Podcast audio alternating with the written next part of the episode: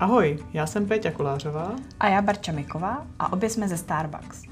Pojďte se s námi na chvíli zastavit, ponořit se do zákulisí ikonické značky a objevit Starbucks jinak.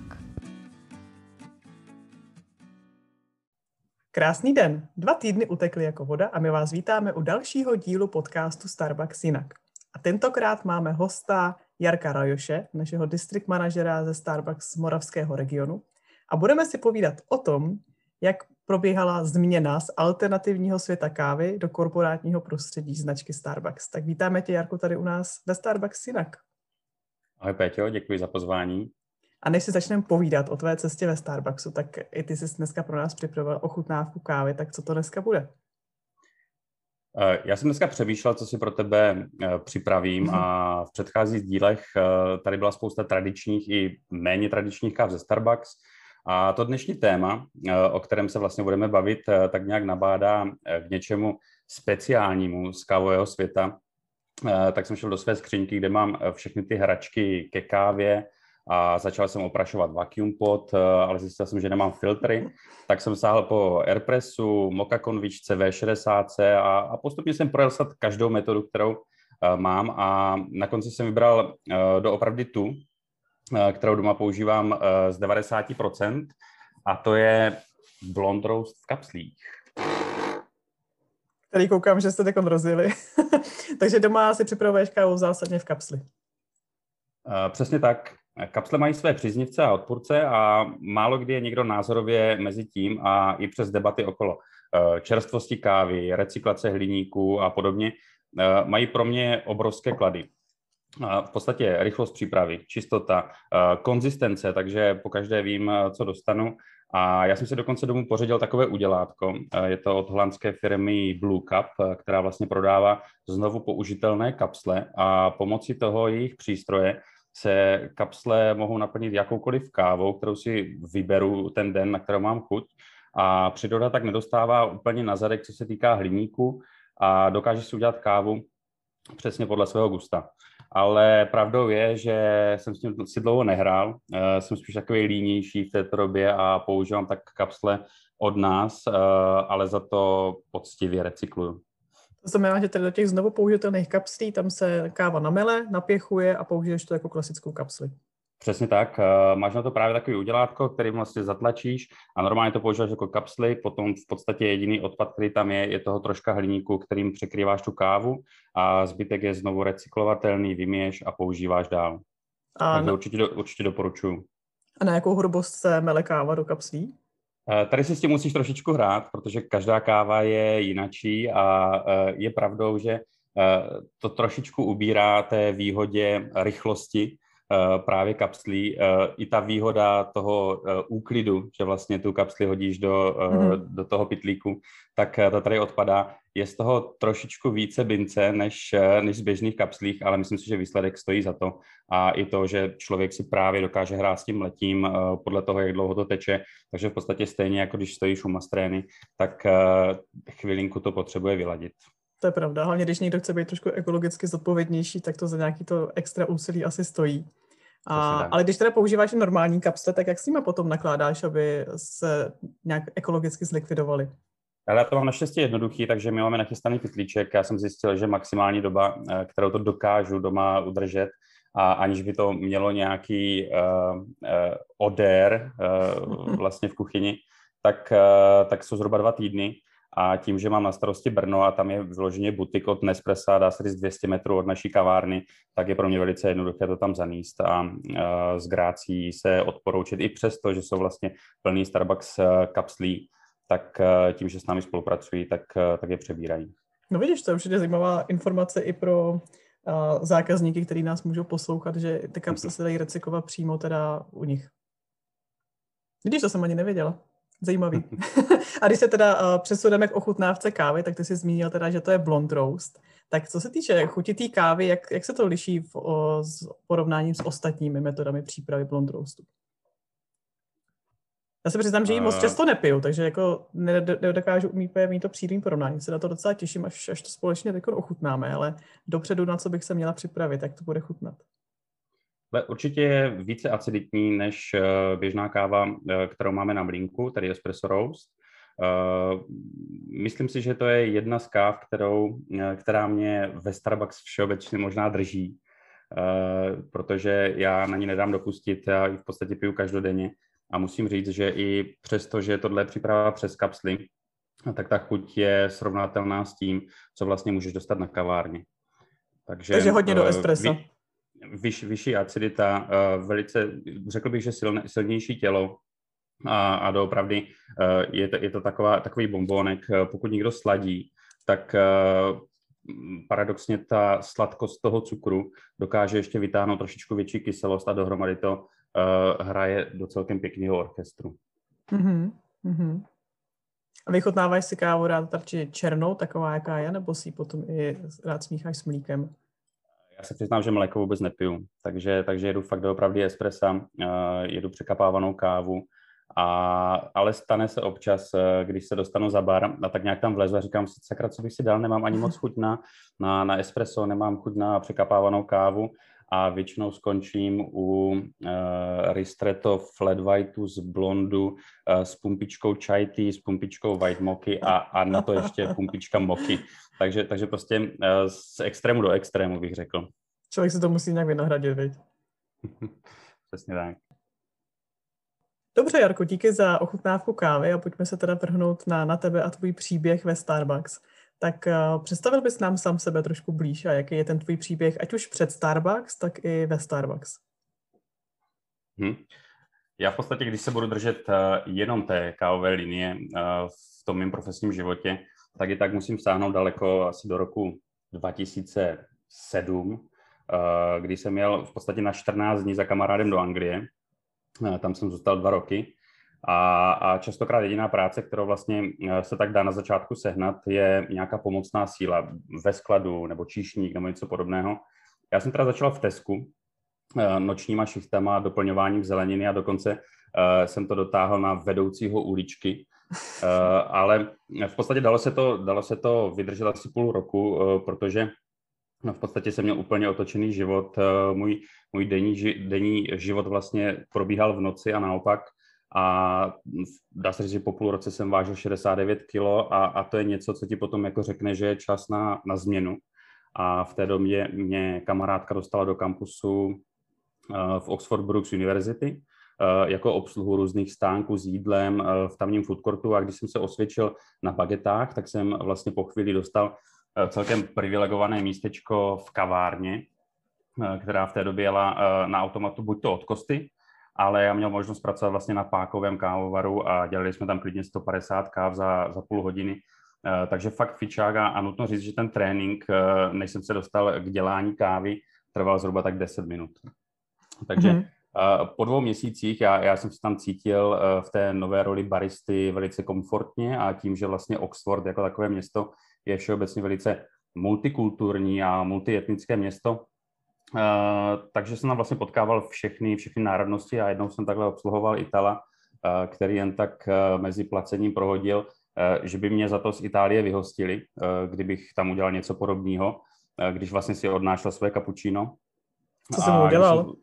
Já jsem, já jsem právě na něho koukal a, a jako vypadal jsem asi, že mu nerozumím, nebo prostě, že nechápu, co, co tím myslí a, a v podstatě mi to jenom zopakoval a odešel.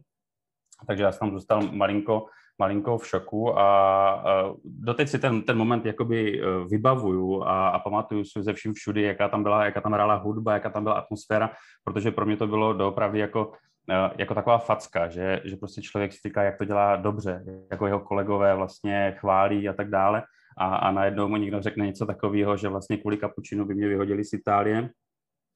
Tady, tady asi jako nutno říct, že, že my jsme tu kávu dělali tak, že, že se našla litr mlíka, a podle toho, když si někdo na latte nebo cappuccino, tak se mu tam dala nebo nedala pěna. To bylo v podstatě veškerý, ale já jsem s tím soucítil, mi to přišlo, že to je OK a že to prostě takhle jako má, má fungovat, ale samozřejmě po této zkušenosti uh, jsem začal trošičku googlovat a vůbec se zajímat, uh, jak vypadá latte, jak vypadá cappuccino. Uh, i, v, I v té době jsem si vlastně na eBay, tam, tam všechno koupíš za Libru, že jo?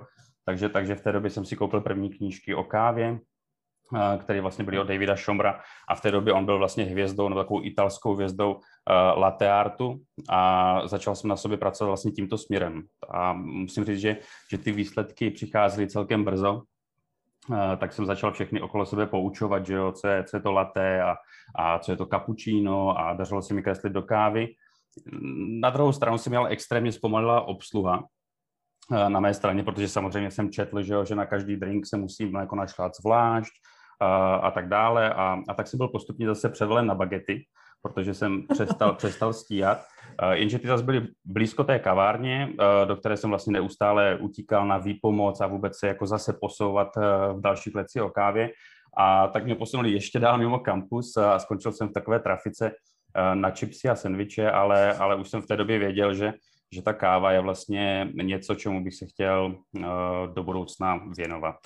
A to znamená, že jsi učil teoreticky z té knížky, nebo se potom i učil i z nějakých videí na YouTube a tak? Ale, ale všechno. Já jsem se učil z knížky, prokázal jsem to YouTubem, ale na YouTube samozřejmě je spousta a, a spousta materiálů, eh, které pokud nevíš, eh, jak máš uchopit, tak eh, tě může zavést úplně do slepých uliček. Já jsem měl to štěstí, že jsem se držel spíše té knížky a doopravdy ten David Schomer v té době byl, byl obrovskou ikonou v tom italsko-kávovém světě. No, nutno říct, že to nebyla ještě výběrová káva, ale v tom roce 2008 o výběrové kávě ještě málo kdo mluvil a proto se dopravdy tlačil takový ten uh, krásný italský uh, styl.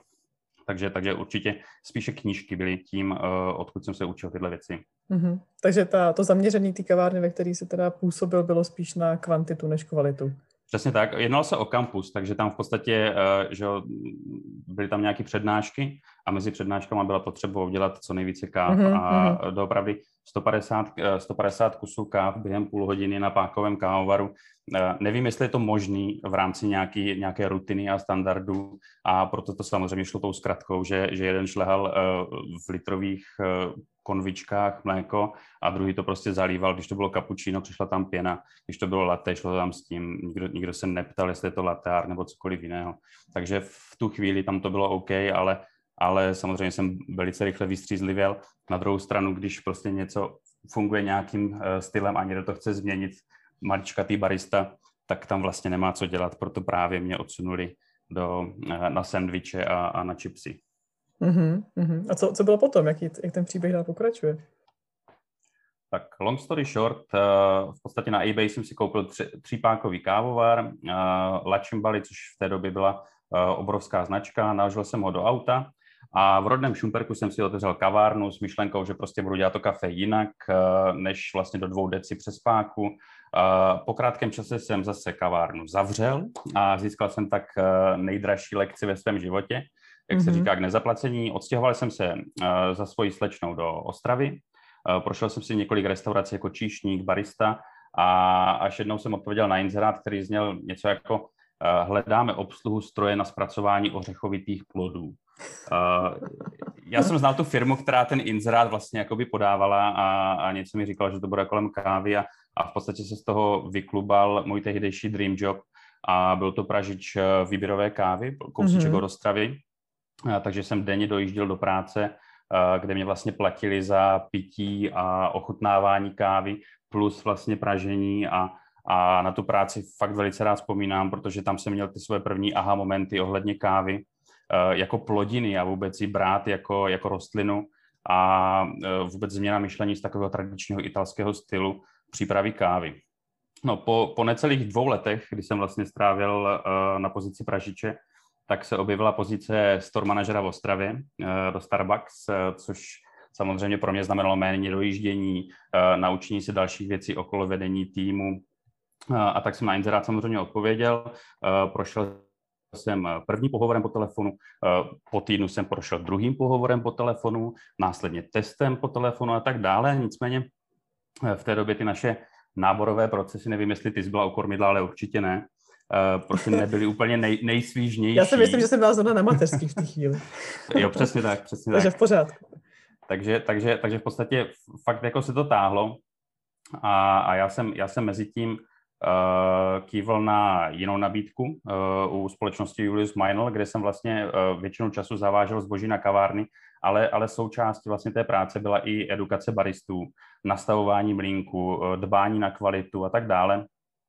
Navíc jsem měl úplně super šéfa a, a je to určitě další etapa života, na kterou velice rád vzpomínám. No a po dvou letech zase po Julius Meinl se opět objevila pozice store v Ostravě. Takže to už jsem bral něco jako, že už mi to říká, že bych se mohl někam posunout. Navíc náborový proces se celkem zrychlil, takže v roce 2014 jsem nastoupil jako store manažer do Ostrava Karolíny. Mm-hmm. A teď teda vezmeš svoji zkušenost, ať už z Oxfordu, z Anglie, tak potom i přímo při pražení výběrové kávy, tak jak ty si vnímal tenkrát vůbec značku Starbucks, že se ti vnukla myšlenka se na tu pozici přihlásit? Uh, hele, uh, bylo to, bylo to jako dost složitý. Uh, popravdě řečeno, uh, v té době uh, výběrová káva celkem začínala. Začali se bavit o pojmech jako třetí vlna pražičů, což byly vlastně jako světlejší pražiče a tak dále.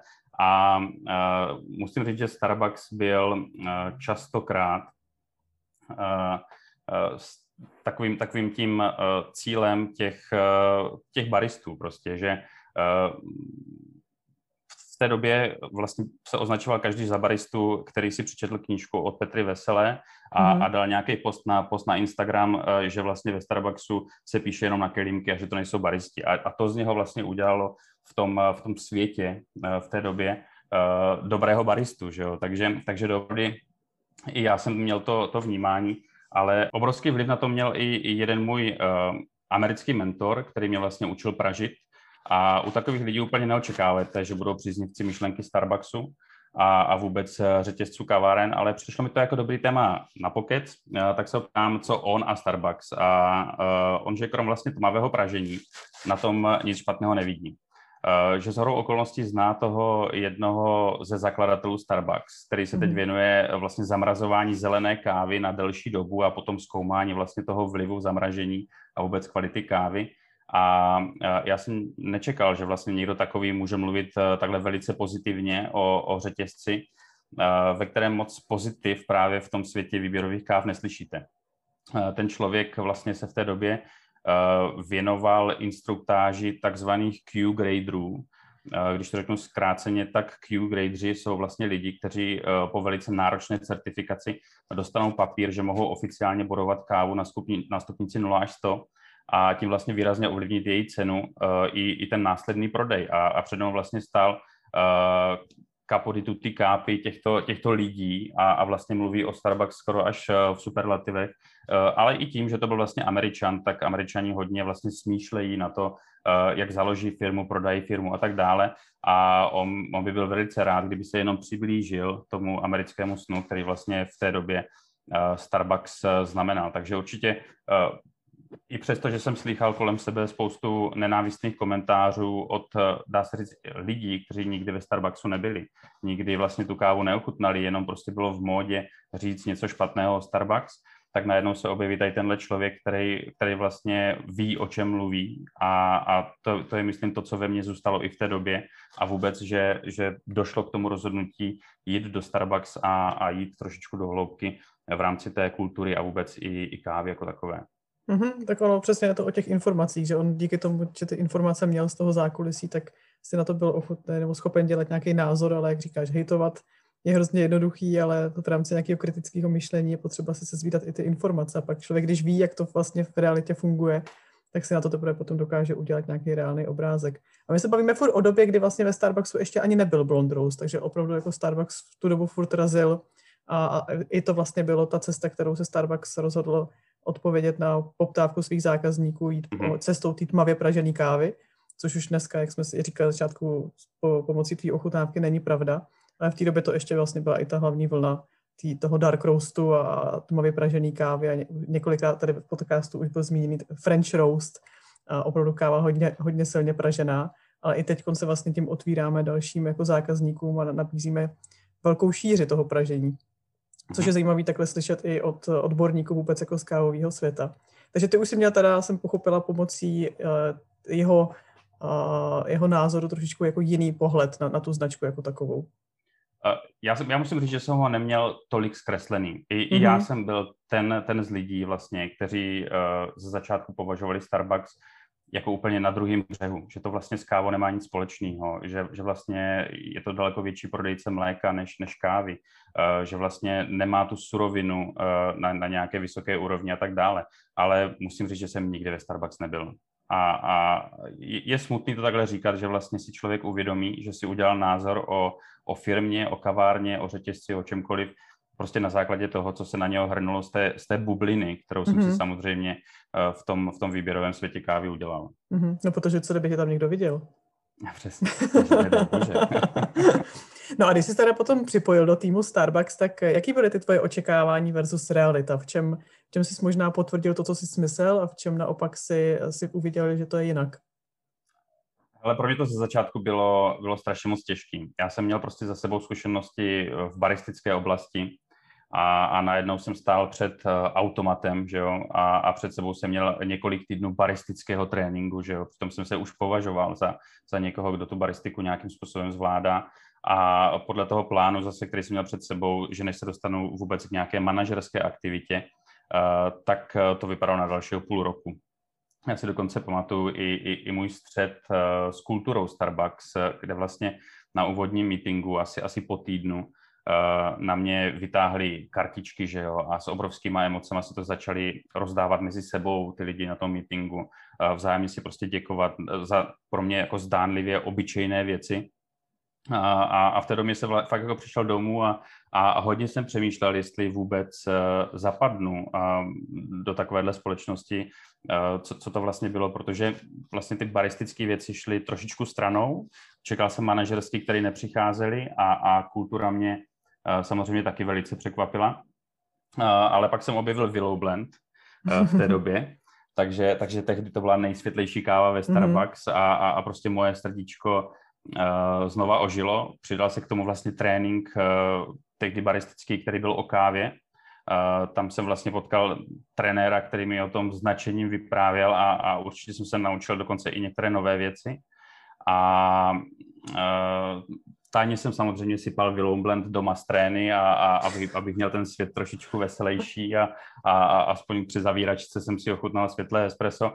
No ale ještě, ještě ten rok vlastně ta Willow Blend skončila, mm, mm. tak uh, naštěstí nahradila trošičku jako veranda, která, která v, tom, v tom stupni pražení byla o něco výš, ale stále to byla uh, světlá káva. Potom proběhla Katy Katy, mm-hmm. uh, která, která samozřejmě taky musela projít uh, mlínkem v Mastréně, Eh, v Ostravě a, a, a fakt jsem zjistil, že, že Starbucks má obrovský široký záběr, tak jak si říkala, v tom kávovém spektru a, a spoustu lidí dokáže uspokojit, ať už jsou vyznavači světlejšího nebo tmavšího pražení. Takže jsi tam vlastně jako našel to svoje, a i když prostě ta, ta šíře je, je veliká, tak jsi tam prostě našel ty svoje produkty, který jsi oblíbil hmm. a který ti za to stály.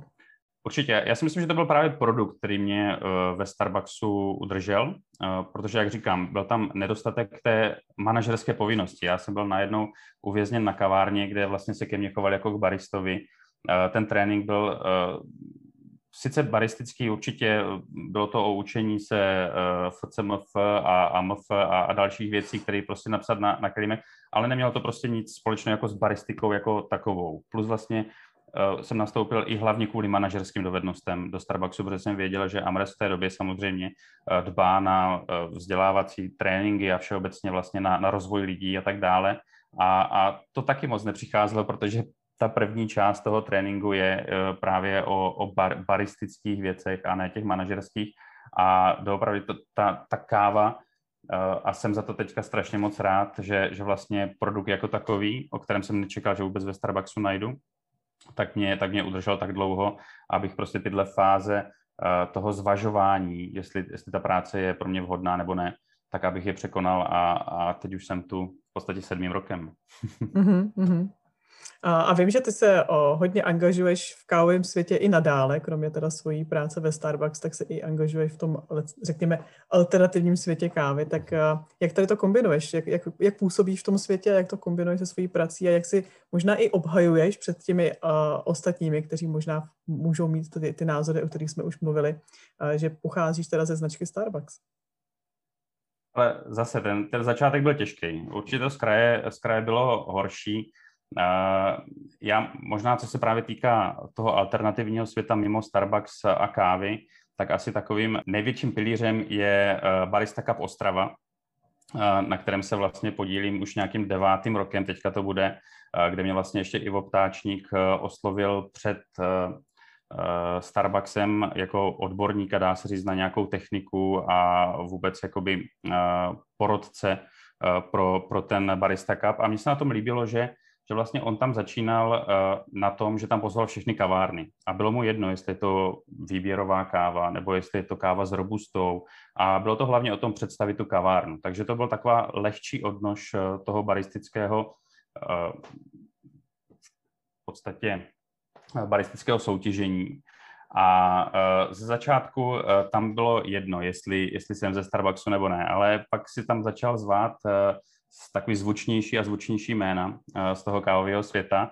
A ze začátku jsem se kolikrát i bál, jakoby nějak říct, jo, já jsem ze Starbucks, protože tam stojíte s člověkem, který byl uh, prostě první v České republice v rámci baristických soutěží. Uh, na světové úrovni je třeba desátý. Uh, potkal se tam s člověkem, vlastně, který je zakladatelem Standard magazínu, což je jeden z nejzvučnějších magazínů, který teďka o kávě jsou.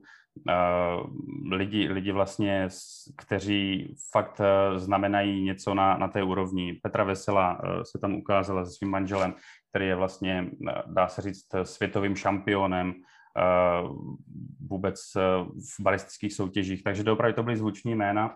A mně pořád stále připadalo, že ten Starbucks jakoby tam nějak nepatří. A, a přesto, přesto jakoby se tam byl zván na tyhle soutěže, a uh, nakonec, když jsem se rozpovídal, že jsem vlastně ze Starbucks, tak ti uh, celkem mě překvapilo, že ty lidi na to velice pozitivně reagují. Že, že doopravdy si už nakonec začínají uvědomovat, že, že ten Starbucks není o tom, aby tady fungoval a byl, kvůli tomu, aby jsme eh, si na něm nějakým způsobem léčili naše ego jako baristi nebo něco takového, ale tím, že vlastně eh, my jsme mezi tím udělali obrovské kroky v tom, že jsme rozšířili ty pobočky Starbucksu po celé České republice, byla tam daleko větší dostupnost, lidi se mohli přesvědčit o zákaznickém servisu a vůbec jakoby třetím místě na vlastně vlastní kůži, aniž by něco slyšeli, slyšeli tak si myslím, že to podvědomí toho Starbucksu velice stouplo.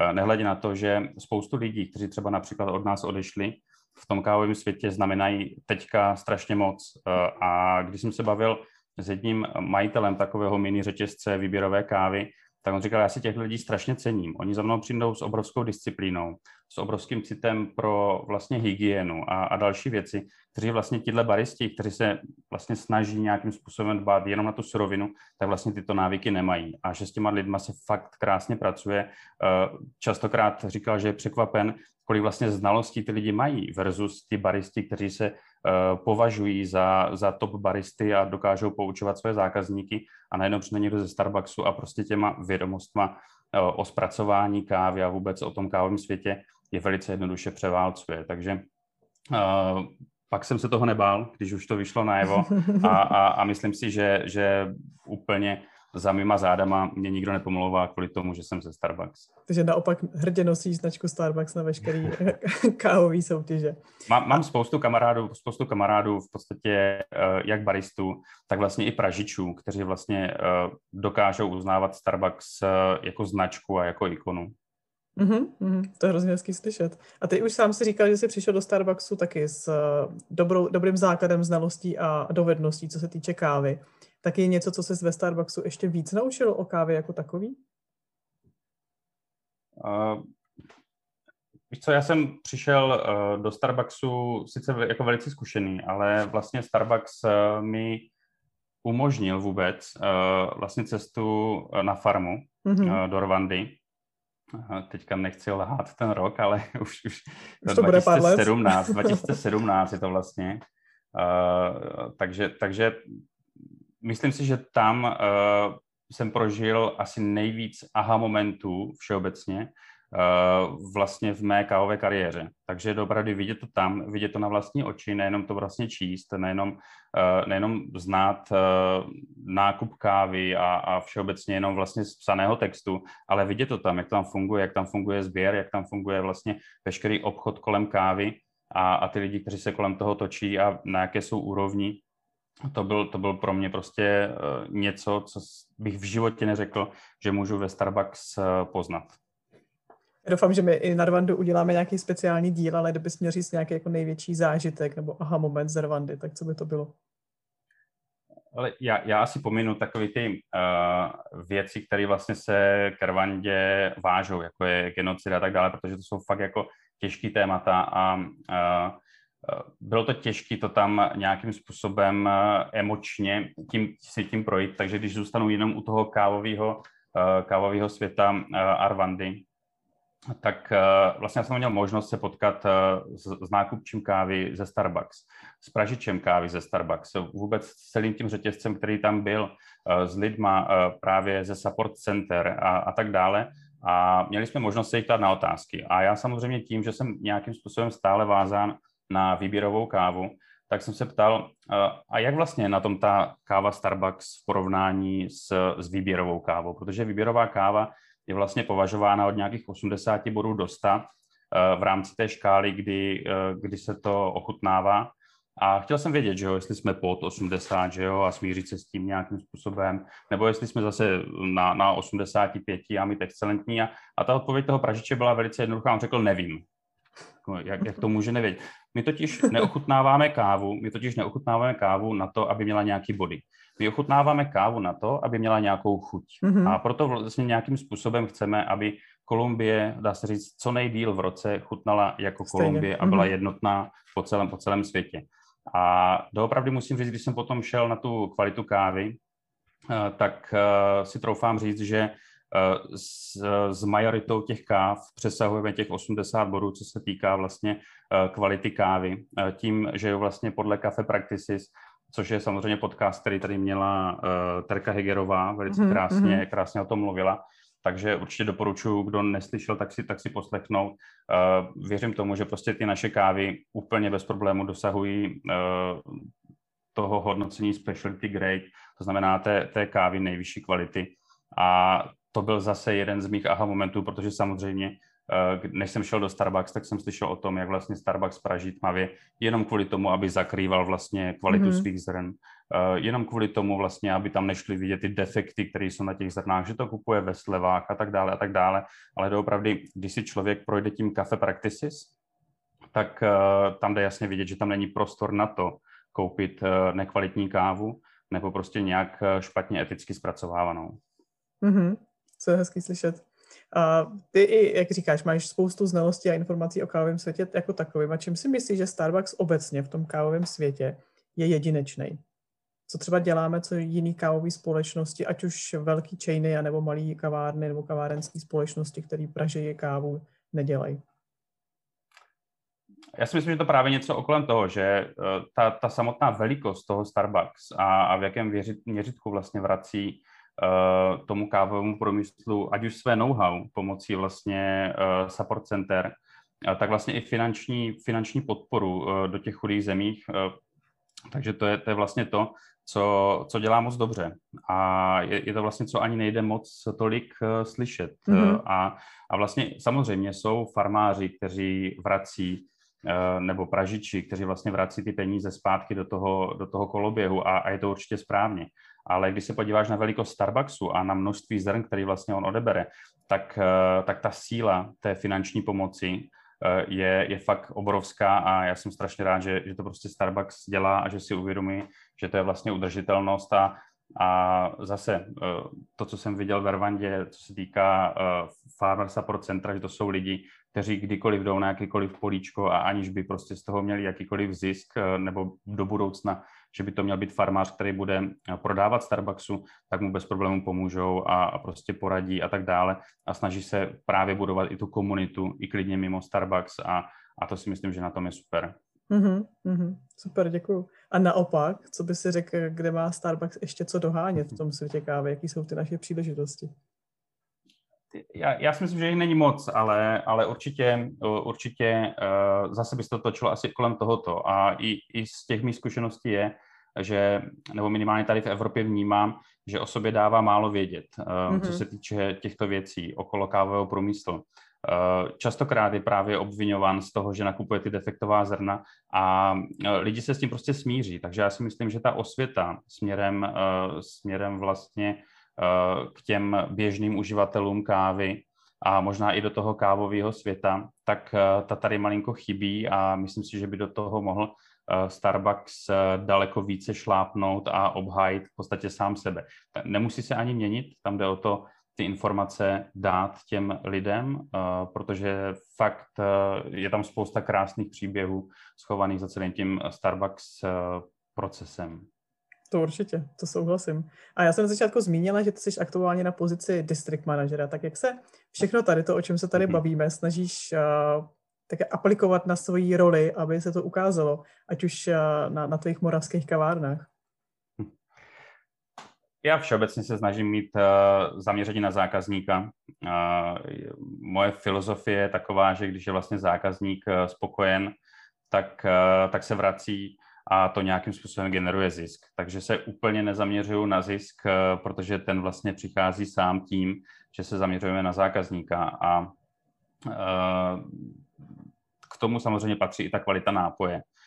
Uh, jsem, jsem rád, že, že vlastně jsme nějakým způsobem, že já když jsem nastupoval do Eh, do Starbucksu, tak vlastně naším latte artem byla tečka. Eh, to si určitě pamatuje každý, kdo v té době nastupoval eh, i ty. A, a najednou teďka máme ve standardech v podstatě rozetky a, a další věci, a, a ten, ten progres je, je obrovský. A já si myslím, že už ze začátku jsem stal na tom, že, že ta tečka není úplně to, co bych očekával v rámci zákaznického zážitku a, a tam jsme se posunuli velice, velice dobře.